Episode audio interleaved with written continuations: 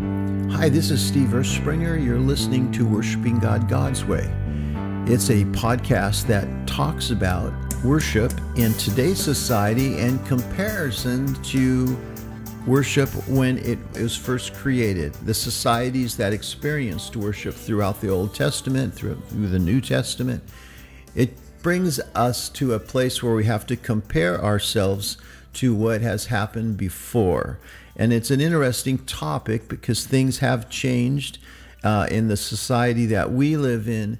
And it's important for us to take a look at these things and talk about them. So, talking about worship in our society is the main topic here.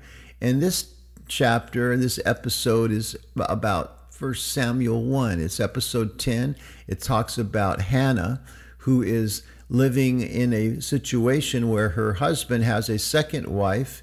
They have multiple children. It's a very unhappy household.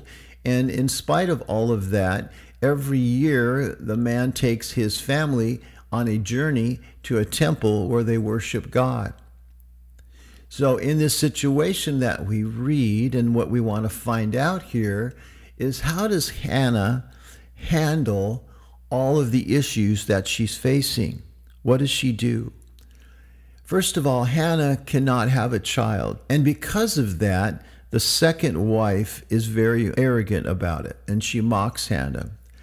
Hannah struggles with love because when a woman wants to have a child, it's because they love children, they want children. But when she finds out she can't have it, she grieves just over that itself not being able to have a child for a woman um, when they're married and want a family, that's a difficult thing to face. It's hard to go through the agony of not being able to have a child. So, on top of that, she has to deal with the second wife. Now, not only is that difficult, but Hannah believes in God, and so does her husband. They have a family that is centered around the idea of a creator God. So they would go on a long journey to a temple where God's presence was expected to be there. Now, when they get to this temple and they go there often, the temple has hidden exploitation there's sins going on behind doors and nobody really knows about it. That produces a spiritually dead society. It produces a temple that's dead inside and people are still going there, but there's no spiritual involvement. They're expecting the theophany of God, but it's not there. Now, the priest of this temple is named Eli. He's older he struggles. He can't detect the spiritual climate. He's complacent. Uh, he's comfortable in his office, but he has no discernment. He has two sons, and they're younger sons, and we'll talk about them in a minute, but they have a problematic issue there, and he doesn't do anything about it. Eli just lets it take its place. But when Hannah is there, Eli looks at her, sees her worshiping, and he says, What, are you drunk? He says, What's wrong with you? You're acting kind of funny. Well, he doesn't even understand what Hannah's doing, but it shows that he's very used to the idea of people drinking and being drunk when they're at the temple. So that shows me what the climate is.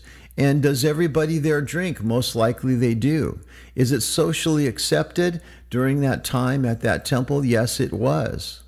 It's like saying, Here, just have another beer. You know, what's it going to hurt? It came to the point that Eli, he couldn't even recognize what God is doing and what he's not doing. He's so wrapped up in his own social interaction and his own pleasures that he doesn't consider what God is thinking.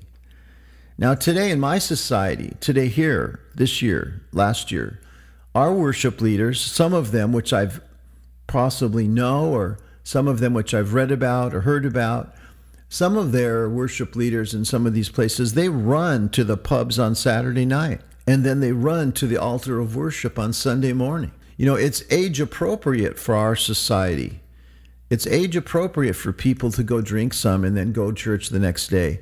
You know, it's almost like if a worship leader's going to hang out and be popular and be socially accepted, he does those things. But there's something important here. When Eli prays, it's powerless. Eli meets Hannah and he finds that she's in this situation, so he prays over her, but it's powerless. Hannah doesn't believe it. Eli's lifestyle brings about this powerless operation. It just looks good from the outside, but there's really nothing going on on the inside. Now, I'm going to say this worship leaders, anybody, not just worship leaders, but Christians in general, you do have to be careful what you do, where you run to. You have to be careful what you do on Saturday and what then what you're going to say and do on Sunday. It's just a never-ending story. But Eli's two sons, both of his sons, they secretly defile the worship place and they justify it. Their tainted actions are justified because they're young and they're following the social norms of that day. So they're thinking, oh, this is just great. But in reality, it's not great. It has a real impact on the theophany of God, the presence of God. God's pretty particular about things like that. We might say it's okay, no big deal, everything looks good, but is it really looking good? Is it really okay? Well, this is Hannah's world that she's living in. Childless, struggling within family members, a temple, a church gathering, so to speak, that is spiritually dead. But she does something. Even though Hannah's world is desolate, it's physically desolate and spiritually desolate, Hannah, like the Apostle Paul, which we're going to find out in a second, stays true to true worship. She worships God God's way in spite of society's way. Everyone else falls to the pressure of corrupt religious experiences and lifestyles. And what they're really doing is they failed to worship God his way. The people follow social norms. And when people do that, they're going to find over time that it's a slow separation that takes place. The temple exists, it is standing there visible, but it's not operating spiritually. Remember, Eli couldn't tell if Hannah was drunk or not. God is not inhabiting the altar of worship in that place, it's lifeless. It sparkles with bells. There's smoke rising as an image of God's Spirit, but there are also people standing in the midst of this, like Hannah, and they're waiting for the theophany of God. What happens to Hannah is, it says in verse 19 in this first chapter, it says, Early the next morning, Hannah, with all of her family and all of her children, and then the wife and the husband, they go and they worship one more time. She goes down and she bows herself honestly before God and worships Him. And then she goes home. Nothing happens, but she goes home. Despite the overwhelming circumstances, Hannah bows before God anyway. She does it intimately in the middle of a perverse, misled community of God believers. They are God believers, but they're misled. For Hannah, the world around is overwhelming. And thinking about it, she becomes depressed. It's hard, it's a struggle. Now, I want us to compare a scripture. This is Ephesians 3, verse 14. Paul, he writes this When I think of all of this, I fall to my knees. At this moment, as Paul's writing this chapter, this book of Ephesians, this letter, he's thinking about all that God has done from the beginning creation, angels, families in heavens, families on earth the secret of Jesus coming, which no one was prepared for, the idea of what God was bringing to the earth, the depth of God's universal plan for the church, the strategies that God had to save people out of sin who had no idea they were in sin. He was trying to close the gap between his people and the God that they confessed, not knowing there was a gap. He was also in the process of explaining the difference and bringing heaven and earth together within the meeting of Jesus as the connecting point. He was trying to explain that. He was concerned about the peace between Gentiles and Jews. That was part of his agenda, just like the peace between Hannah's friend, which was the second wife. The temple to Paul is now inside a person.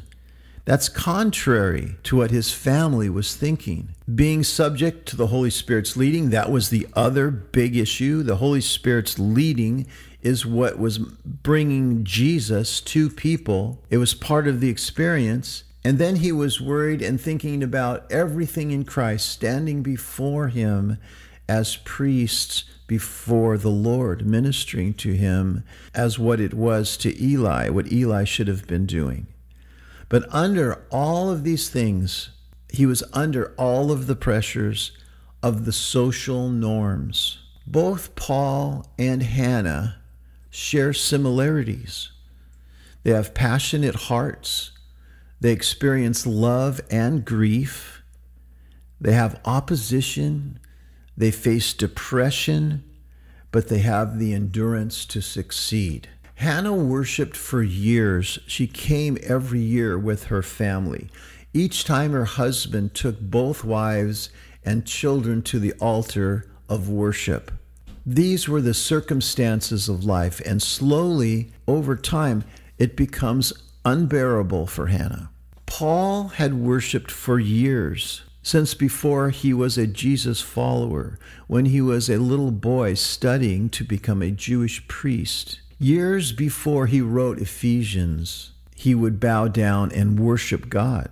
But his conflict was compounded when he meets Jesus. And with just a few months or years after meeting Jesus, it's very complicated. And just like Hannah, who had issues over a lifetime, Paul has the similar pressures of life and all that is happening to him. And Hannah and Paul both end up in the same place. When things finally become too much, both of them went to the most familiar place. They both were comfortable at the altar of worship, the bowing place. The difference between Hannah and Paul, there is a difference. Hannah is asking God for a favor, she's asking him for a miracle. Paul is asking for nothing. He's just observing, remembering, contemplating all that God is doing. During everyday life, before it gets too difficult, one should bow the real story here is it's much easier when you're familiar with the invisible altar. And there is an invisible altar. There's one right now at your feet. If you wanted to worship and bow before the altar of God, it's right there at your feet. My son has a picture in his living room, a poster actually, that says, When it's too difficult to stand, bow. And I would say it like this before it gets too difficult to stand, bow. Which one would you choose, before or after? I would suggest, like Hannah and Paul would both suggest the same thing. Find that place of bowing before the Lord before it's too difficult, when it's comfortable and you're under no pressure to worship God. Then, when the pressures come, it'll be a place that you're familiar with and you can bow down and worship God, the God who created all things, that built everything, put everything into place, brought Jesus to all of us to connect us between heaven and earth, to finish the things that He started. You can worship there. Whether the temple is having problems, whether there's no temple at all, whether it's a wonderful place and everything is just perfect that's the place where you bow down and you worship like Hannah and Paul.